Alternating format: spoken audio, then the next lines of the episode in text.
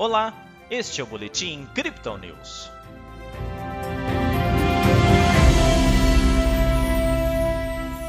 Alívio no mercado internacional ajudou a Bolsa de Valores brasileira a encerrar a sexta-feira em alta.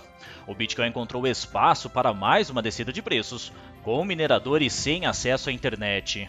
Ontem o Bovespa teve ganhos de 0,34%. Hoje o índice manteve a tendência com subida de 1,12%. O dólar recuou, ficando cotado a R$ 5,63. Pelo Brasil, o mercado segue analisando o risco fiscal do país, assim como o avanço da variante Omicron. Lá fora, o Banco Central Europeu registrou um aumento de 5% na inflação em dezembro, com a instituição mantendo o discurso de que a alta de preços é transitória. O movimento é contrário dos Estados Unidos, que, segundo a última reunião, devem elevar sua taxa de juros em breve.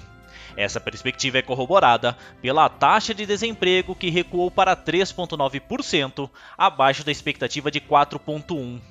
Por outro lado, os investidores foram pegos de surpresa com a criação de 199 mil vagas de emprego, ante a expectativa de 477 mil.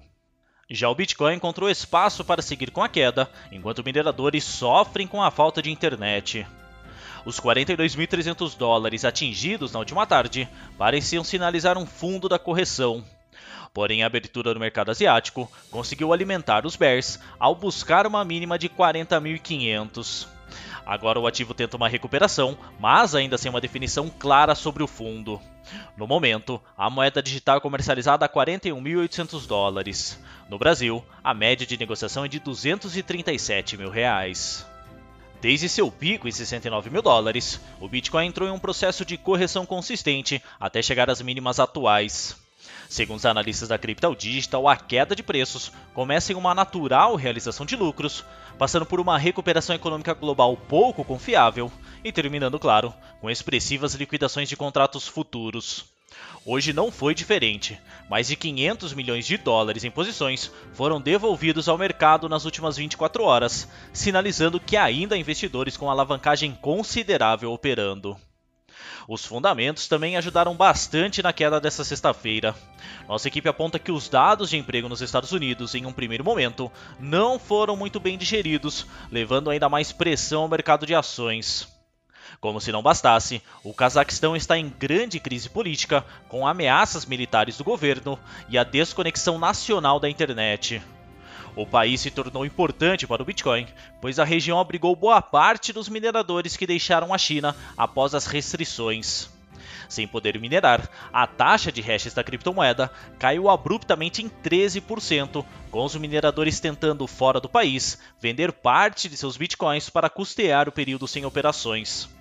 Os desenvolvedores de software da Gemalato, inclusive, criaram um aplicativo básico que testa a conexão com sites oficiais do governo do Cazaquistão para saber exatamente quando o sistema será restabelecido por lá. Nas métricas do dia, o suporte do Bitcoin fica em 41.500 dólares e a resistência em 43.700, segundo o indicador de Fibonacci em um tempo gráfico de 24 horas. O RSI vai para 29%, com o mercado cada vez mais próximo da zona de sobrevenda, enquanto o MACD sustenta suas linhas cruzadas para baixo. Essa foi a análise desta sexta-feira da equipe Crypto Digital. Veja outras análises em nosso WhatsApp e nos canais de áudio oficiais. Aproveite também para seguir a gente nas redes sociais e assim acompanhar o trabalho de nossos especialistas.